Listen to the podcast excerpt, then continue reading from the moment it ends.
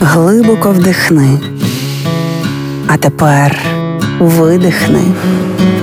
Ти знаєш, що ти відчуваєш, а ми знаємо, чому. Програма є мозок.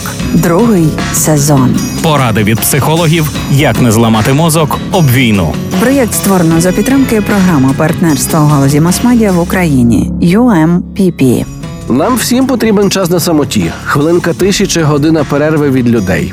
Але в усьому мусить бути міра, і з самотою варто бути обачним. Команда американських вчених повідомляє, що рівень стресу в певний день передбачає обмежену соціальну взаємодію дня наступного. Простіше кажучи, якщо вівторок я сильно понервую, то з величезною ймовірністю у середу я не хотітиму нікого бачити. Тож наступного разу, коли ви виявите, що скасовуєте плани на вечір п'ятниці на користь самотнього часу на дивані, знайдіть хвилинку та подумайте про вчорашній день. Швидше за все, у вас був особливо напружений четвер, і так утворюється порочне коло. Соціальні контакти надзвичайно важливі для всебічного корисного життя. Проведення часу з оточенням корисне для нашого психічного здоров'я.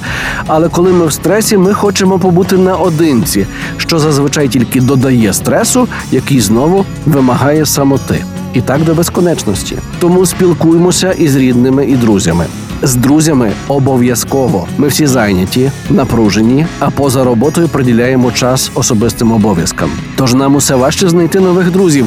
Є навіть жахливе дослідження, яке виявило, що середньостатистична доросла людина не встановлює жодного нового значущого соціального зв'язку за 5 років. А 45% учасників опитування, уявіть собі, кожен другий визнали, що їм дуже важко знайти нових друзів.